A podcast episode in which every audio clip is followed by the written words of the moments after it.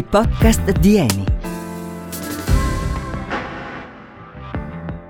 Vado a vivere in offshore, il ciclo di vita di una piattaforma petrolifera. Una terra senza il mare è come una casa senza finestre. In Italia, dato che non ci facciamo mancare mai niente, di mari ne abbiamo tre. Ionio, Tirreno e Adriatico quello in cui è ambientata questa tappa dei podcast di Eni.com. Beh, le sue coste ne hanno di belle storie da raccontare. Sapete che si tratta del mare più pescoso tra quelli del Mediterraneo? Tra le sue acque si cattura un quarto del pesce di tutto il bacino. Seppie, cefali, molluschi, una popolazione che abita i fondali di quello che Gabriele D'Annunzio chiamava Adriatico selvaggio, verde come i pascoli dei monti. Beh, più poetico di così. No, eh, no, questo verso non è messo a casaccio. Qui in zona, e non nel Tirreno come molti pensano, la maga Circe avrebbe sedotto il temerario Ulisse e trasformato i suoi compagni in porci. Chiudete gli occhi e ascoltate. È un transatlantico che attraversa le acque dell'Adriatico. Non è reale, ma è molto di più. È il sogno luminoso e visionario pensato da Federico Fellini per il suo Amarcord, una fantasia che non naviga verso Ellis Island, ma in direzione Emilia-Romagna. È altrettanto romantico, no? La storia che raccontiamo oggi è quella di una piattaforma petrolifera di Eni dal nome tutto particolare, Garibaldi C.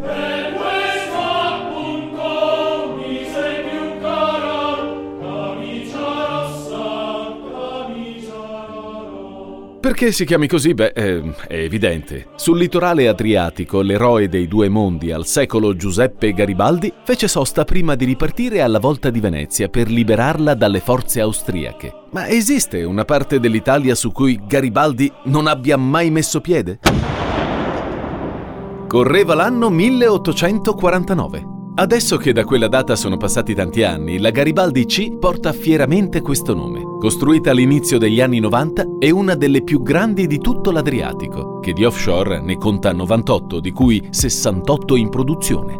Non c'è da scherzare in questo mare. I pescatori qui non fanno altro che ripetere di non fidarsi troppo. Quando meno te lo aspetti, si può sollevare e lasciarti ben poco da pensare. Guai a chi lo sfida. Garibaldi C è una piattaforma madre che raccoglie il gas in arrivo dalle piattaforme satellite del campo, quelle più piccole che non hanno personale. Di personale però sulla Garibaldi C ce n'è come. Lavorare su una offshore ha di certo i suoi vantaggi, ma quante rinunce. Quando sei sopraelevato a molti metri sul livello del mare, come fossi il guardiano di un faro, ti mancano gli affetti, il bar sotto casa, le chiacchiere sotto il casco dal parrucchiere, la fila alla posta, No, eh, no, quella non manca a nessuno. Sapete cosa sarebbe bello? Chiedere alle persone comuni quali sono gli oggetti che porterebbero con loro su una piattaforma. Sono proprio curioso di scoprire cosa risponderanno i milanesi. Hai voglia a scollarli dai tavoli dell'aperitivo, altro che offshore. Burro cacao e un lettore MP3. Il mio peluche. Gli anelli da ginnastica per allenarmi. Un libro. Assolutamente un libro. Una macchina fotografica. C'è un elemento da non sottovalutare. Non è che puoi arrivare su un offshore e vestirti come ti pare, pure le piattaforme hanno il loro dress code, come i teatri d'opera o le discoteche di Berlino. Giubbotti di salvataggio, guanti, caschetti. È importante conoscere quali sono gli indumenti più appropriati. Noi per sentirci sicuri lo abbiamo chiesto a Domenico Trapani, contributor per l'Officiel e Lampoon. Può eh, essere un suggerimento quello di coprire la caviglia, soprattutto in condizioni meteo estreme. Eh, andrebbe già bene coprirla in città, non è una cosa che io amo particolarmente, però soprattutto se dobbiamo andare a lavorare in piattaforma aggiustiamo la lunghezza dei pantaloni. Eh, per quanto riguarda le donne, dovranno sacrificare un attimo la loro femminilità se eh, si troveranno a svolgere dei compiti importanti nelle situazioni difficili. È chiaro che il tacco 12 non è eh, assolutamente un indumento da eh, utilizzare, ma è chiaro che sono eh, inutilizzabili anche tutti quei, eh, quegli abiti, quegli, quegli accessori che, eh, che sono pieni magari di ricami, di eh, di lustrini, di paillette che... Hai capito? Al giorno d'oggi anche per stare sulle piattaforme ci vogliono stile e accorgimenti. Per quanto riguarda quello che bisogna indossare, tendenza degli ultimi due anni è ovviamente l'oversize, eh, quindi questi, questi capi d'abbigliamento molto ampi, molto comodi, che sicuramente potranno aiutare gli operatori di una piattaforma a gestire eh, al meglio le loro mansioni. Una volta indossato l'equipaggiamento più consono, beh, eh, arriva il momento di iniziare a raccogliere il gas. E su una piattaforma come la Garibaldi C si lavora sodo. Quali sono gli orari di una giornata tipo? Sveglia alle 6 del mattino, colazione, poi alle 7 già c'è il, il, primo briefing per la pianificazione delle attività delle squadre manutentive e di produzione. Pranzo a mezzogiorno, all'una si riprende a lavorare fino alle 6 di sera. Lui è Claudio Orioli, supervisore di produzione in offshore. Al suo fianco lavorano altri professionisti. Buongiorno, mi chiamo Roberto De Paolini, sono un operatore offshore ubicato a Marina di Ravenna. Mirko Petroni, caposquadra sorvegliante offshore. Sono Marco Colombera, operatore di produzione offshore. Al largo dell'Adriatico, tra i corridoi di Garibaldi C, le loro storie si mescolano alle esperienze, ai ricordi. Del mio primo giorno in piattaforma mi ricordo eh, sicuramente il volo in elicottero che abbiamo fatto. Il mio primo giorno di, di piattaforma, mi ricordo che sono partito dalla, qui dalla base di Marina di Ravenna. L'emozione è stata quella di salire su, una, su un aliscafo, per me era la prima volta.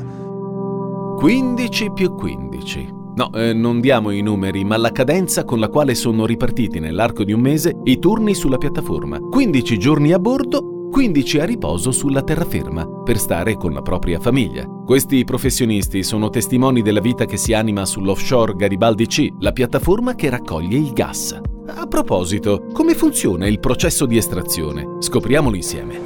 Il ciclo del gas sulla offshore si divide in tre fasi. Estrazione dal giacimento e arrivo in superficie, spinta in alto verso le piattaforme, compressione del gas prima che venga immesso nella rete nazionale SNAM.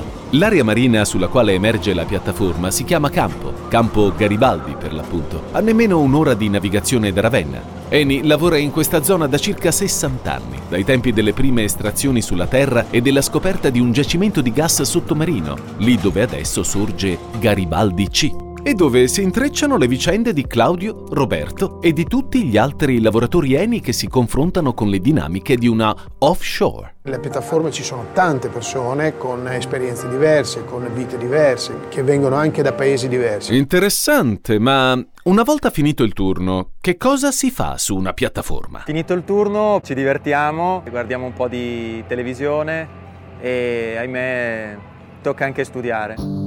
Si potrebbe pensare che offshore come la Garibaldi C abbiano un impatto controverso sull'ambiente, ma non è così. Da quasi vent'anni l'Istituto di Scienze Marine CNR di Ancona monitora ogni sei mesi gli effetti generati dalle piattaforme dell'Adriatico. Lo fa attraverso l'analisi del ciclo di vita degli impianti, dalla fase di installazione fino allo smantellamento.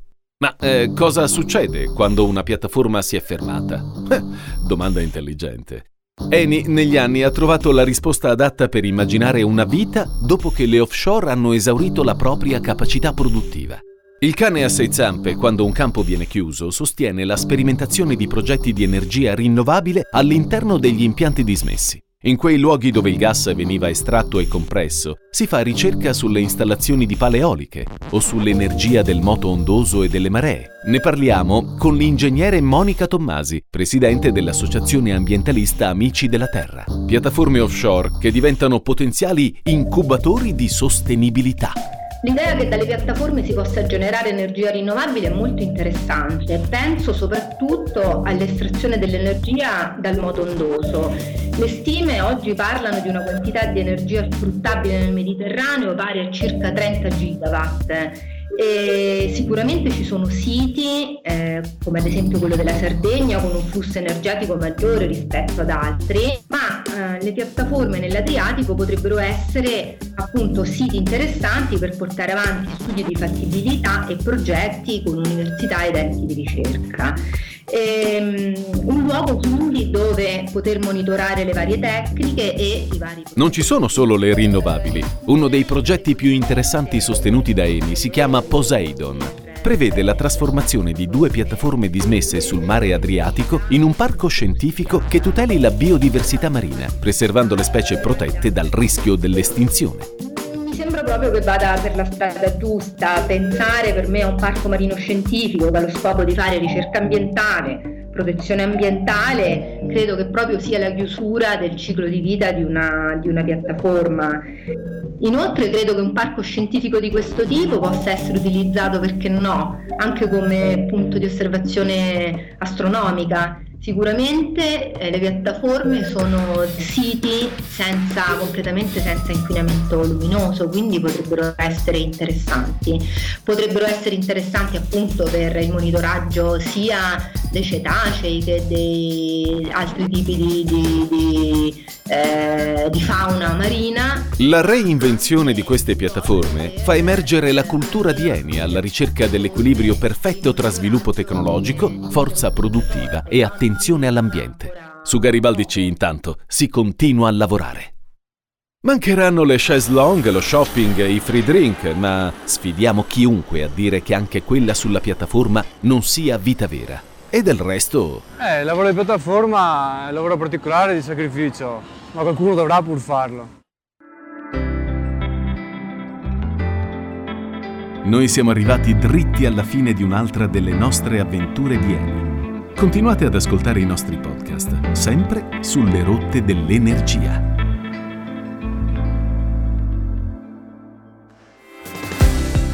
Avete ascoltato i podcast di Eni progetto radiofonico e adattamento a cura di Cast 4.